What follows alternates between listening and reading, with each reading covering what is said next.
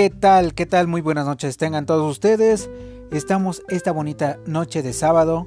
Estamos a 28 de noviembre del 2020.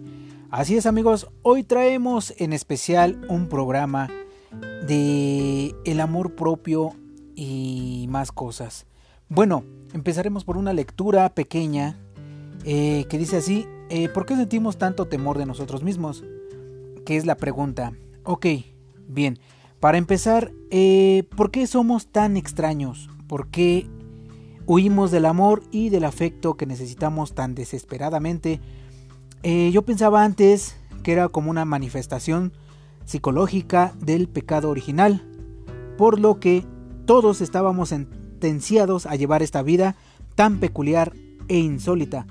¿Por qué soy tan extraño? ¿Por qué soy, eh, estoy tan necesitado de amor y afecto? ¿Por qué me siento tan inseguro? ¿Por qué estoy tan preocupado acerca de quién soy, qué soy y de dónde me encuentro? Así es, este tipo de preguntas eh, a veces las llamamos como eh, existenciales, este, etcétera, ¿no? Pero bueno, continuemos con el texto. Bueno, eh, al igual que sucede con todos los grandes problemas de la vida, este tema se ha tratado ya en tiras cómicas de Carlitos, el perro Snoopy, se encuentra recostado en lo alto de su perrera en una noche muy oscura y se pregunta a sí mismo, ¿quién soy yo? ¿Llegaré a tener una muerte feliz? Eh, está pasando por uno de esos terribles momentos durante la noche y se siente desalentado y deprimido. Cuando finalmente sale el sol, Snoopy concilia el sueño y los chicos pasan por allí y dicen, ¿no es maravilloso ser perro? ¿Es posible dormir todo el tiempo? Snoopy abre un ojo y dice, no, solamente cuando ya ha salido el sol. De modo que una vez más nos preguntamos, ¿por qué soy así? Como ya he dicho, pensaba que era algo natural. Parte del sino del hombre, y hasta cierto punto tal vez lo sea, pero recientemente escuché una historia que puso un buen número de cosas en su lugar. Era el primer orador en una convención de periodistas del estado de Montana.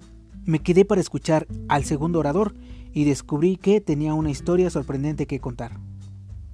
Y bien, el orador era el reverendo Carol Ellerston, quien había sido misionero entre los zulúes de África del Sur. Nos contó una de las historias más milagrosas que he escuchado en mi vida, ya había oído hablar de las maravillosas costumbres para educar a los niños entre los indios americanos primitivos, pero la descripción que hizo el reverendo eh, el Ellerston acerca de la cultura nativa de los zulúes es la cosa más bella de lo que jamás he oído hablar.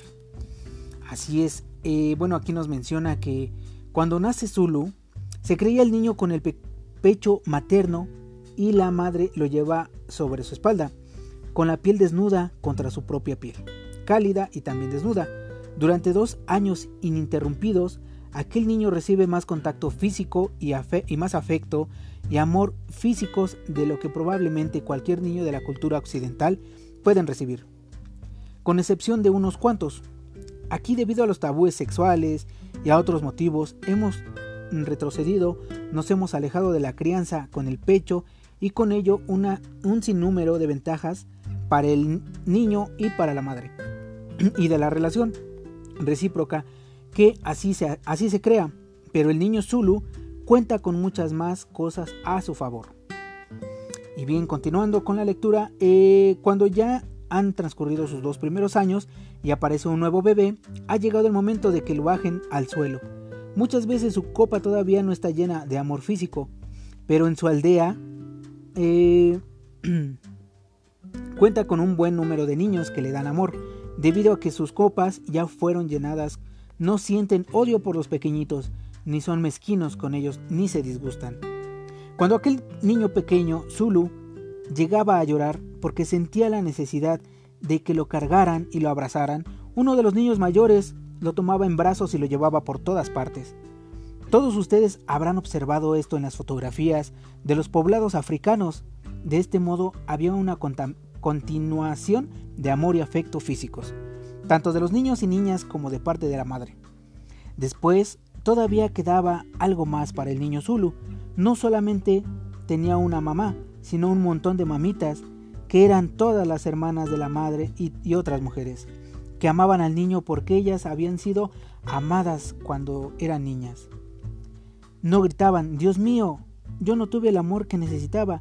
¿Cómo es posible preparar la comida cuando mi alacena está vacía? ¿Cómo puedo amarte, niño tonto? me gritas exigiéndome amor. ¿Y qué diablos no tengo nada que darte?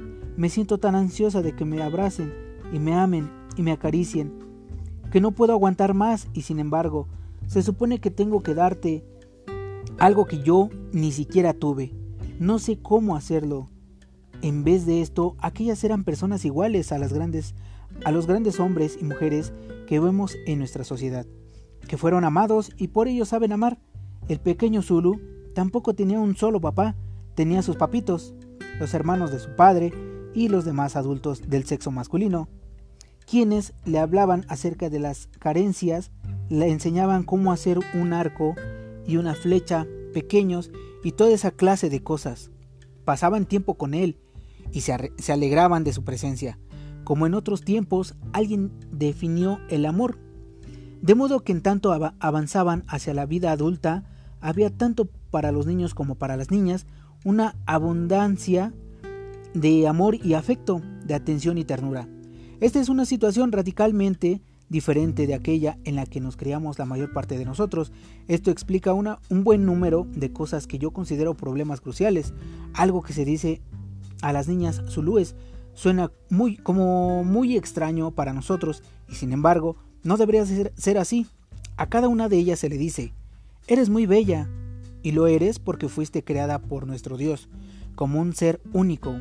Eres una ale, aleluti y todos sabemos que los hijos de la familia aleluti siempre han sido muy bellos. Ya ven, qué difícil es que nosotros podamos comprender esto. En el momento en que escuchamos que a alguien se le dice que es bello, tenemos que desentir.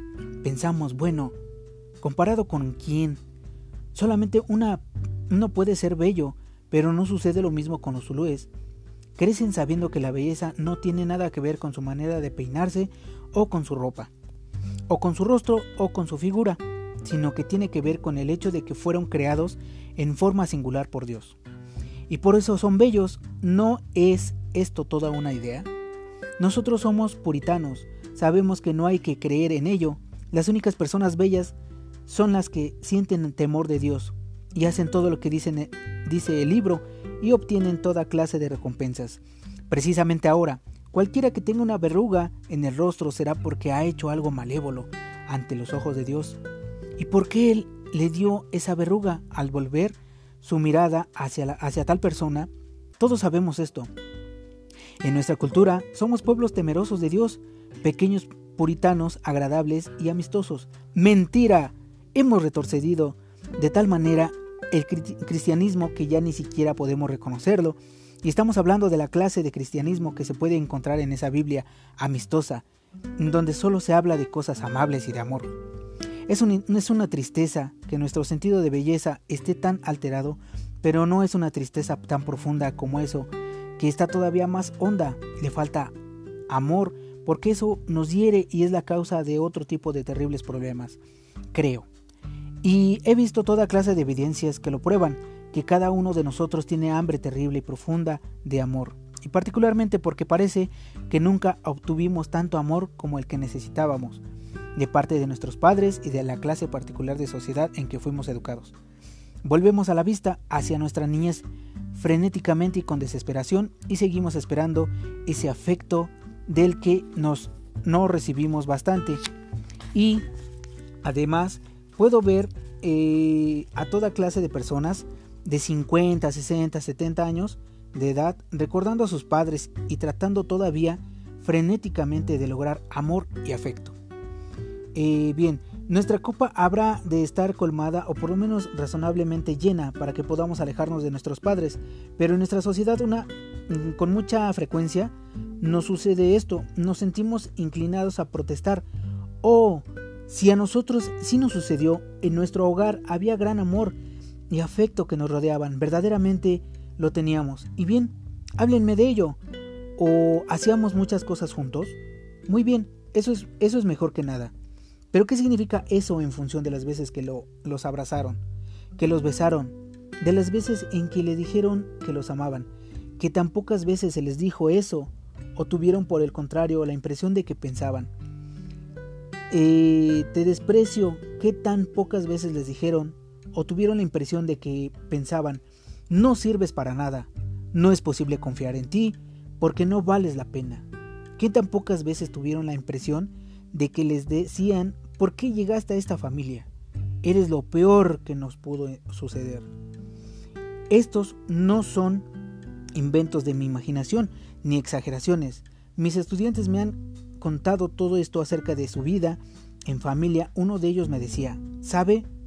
Nunca han confiado en mí en toda mi vida y el recuerdo más frecuente que tengo de mi infancia es cuando me decían, te desprecio, cuando se cree envuelto en una situación como esa, es muy poca cosa lo que se tiene en la copa. Sé que aquella persona probablemente obtuvo muchas otras cosas cariñosas de sus padres y de los demás adultos, de influencia decisiva que se movían a su alrededor. Pero, para mi estudiante, la realidad de hoy son sus impresiones, es decir, que no se sentía amado, sino despreciado, y el problema que existe con una buena parte del amor que, obtuvimos de niños es que se trataba de un amor condicionado. Te amaré si obtienes buenas calificaciones. Te amaré si te peinas de cierta manera o llevas el cabello de un cierto largo. Te amaré si tus amigos no son de la clase adecuada de personas. También te amaré si haces un buen matrimonio. No, te amaré simplemente porque eres mi hijo y porque así fuiste creado por Dios y porque este es un amor condicionado. No existe una forma de que realmente podamos estar a, su altura. Y nos sentimos tremendamente indignos, de manera que nos damos eh, por vencidos y hacemos lo que nuestros padres desean. Eh, ese constante, en ese constante damos, darnos por vencidos e inclinarnos ante el pasado y ante los padres, y el hogar es particularmente difícil para nosotros debido a que se trata de una situación que persiste hasta nuestra vida adulta durante, tiempo, eh, durante tanto tiempo y en forma tan tremenda que tiende a falsear nuestro comportamiento en cualquiera de dos formas. Una de ellas es ver nuestra carencia de amor, de manera que servilmente deformamos nuestra vida para darle cualquier clase de configuración fantástica creemos, que creemos que finalmente podemos eh, complacer a nuestros padres y a la sociedad. Eh, quizás volvemos nuestra vida al revés, en un intento frenético por complacer a alguien, especialmente para cumplir con lo que nuestros padres deseaban de nosotros. Aquí no queda sitio para complacernos a nosotros mismos.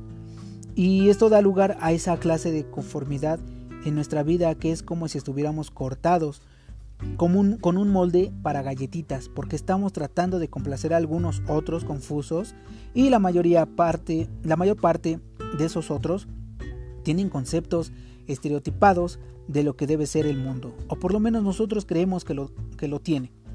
Y tratamos de ser dignos de ellos, o bien, es posible que reaccionemos de otra manera, nos podemos rebelar violentamente contra todo lo que nos han indicado que hagamos, tanto nuestros padres como la sociedad, y decimos, no te quiero y no necesito de ti.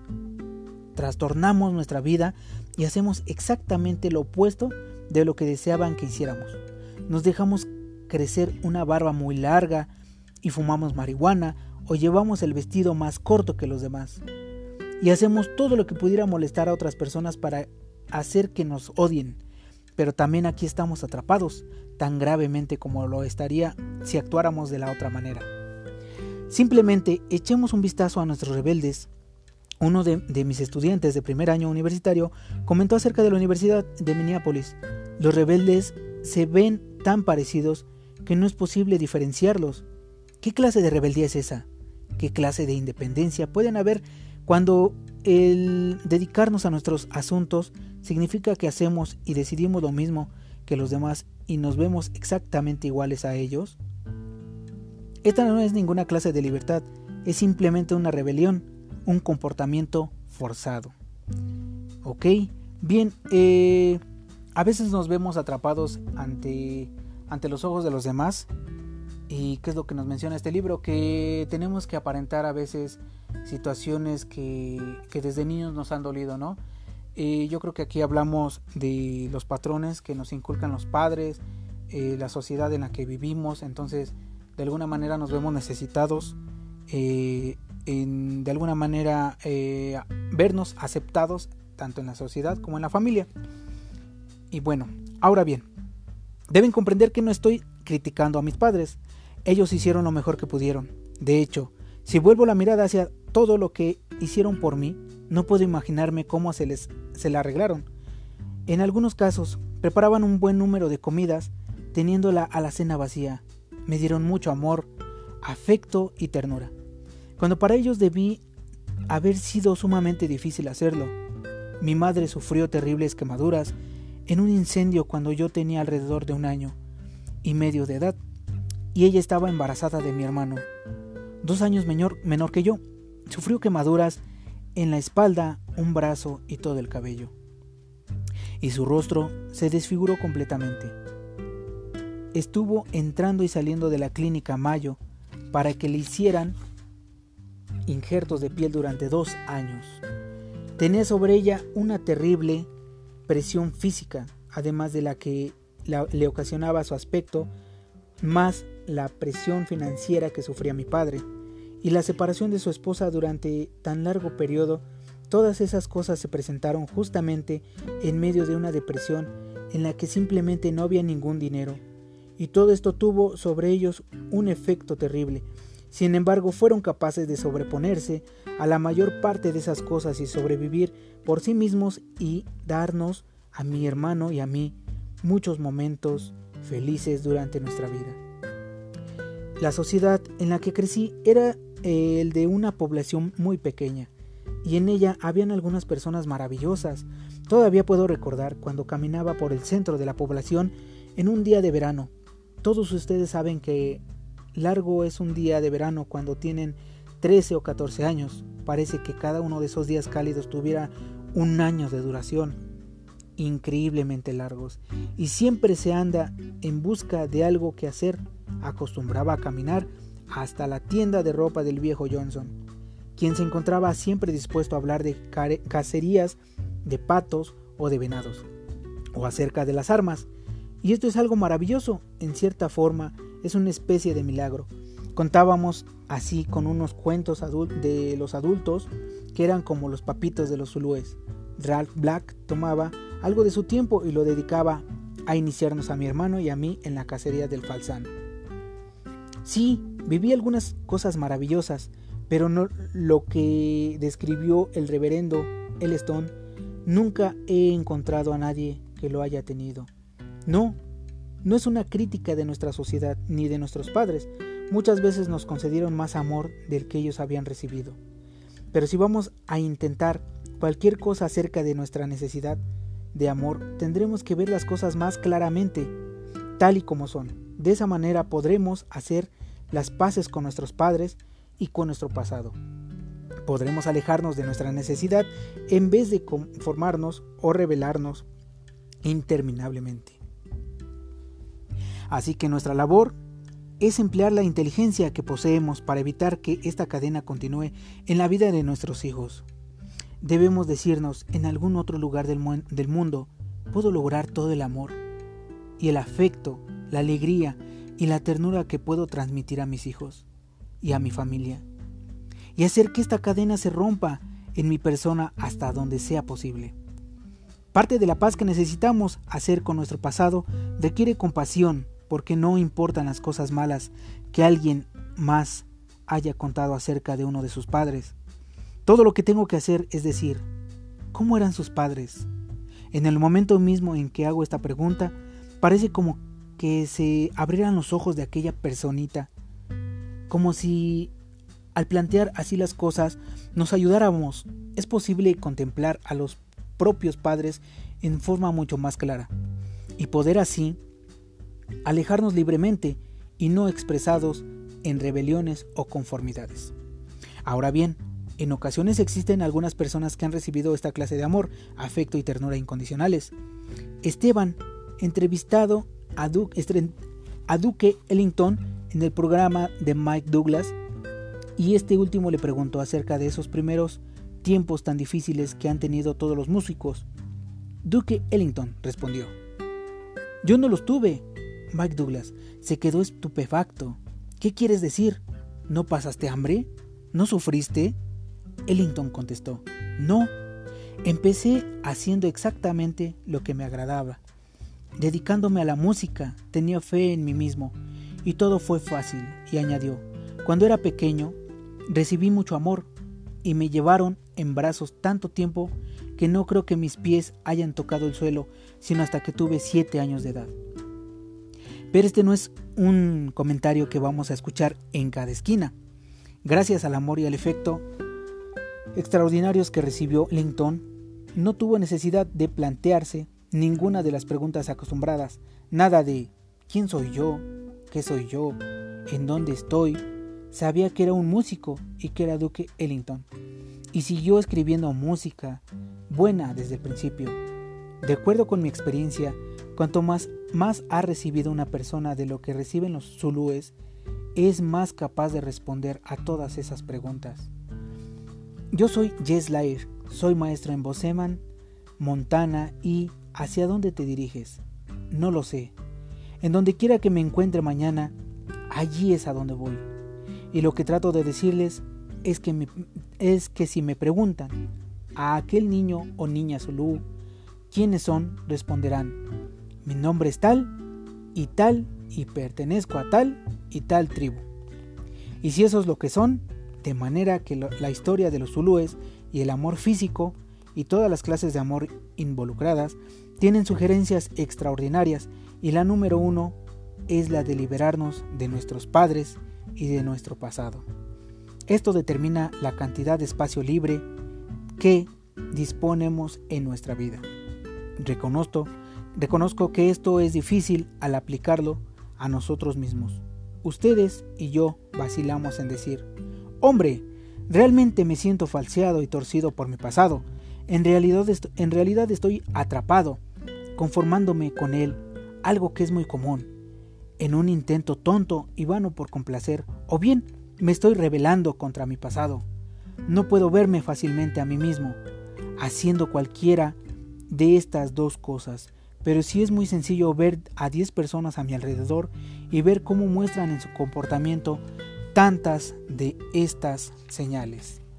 Así es, así que esta vida es de altibajos en donde pasamos malas rachas o buenas ranchas, pero debemos poner un ejemplo para con nuestros hijos y de alguna manera eh, enseñarles un buen camino y llevarlos por el bien. Y bien, hasta aquí eh, una pequeña lectura de esta, de esta noche bonita de sábado 28 de noviembre. Eh, pues ya volveremos con más cuentos, con más historias, con más texto y pues bueno, les deseo bonita noche, que tengan muy buena noche y que Diosito me los bendiga. Bye.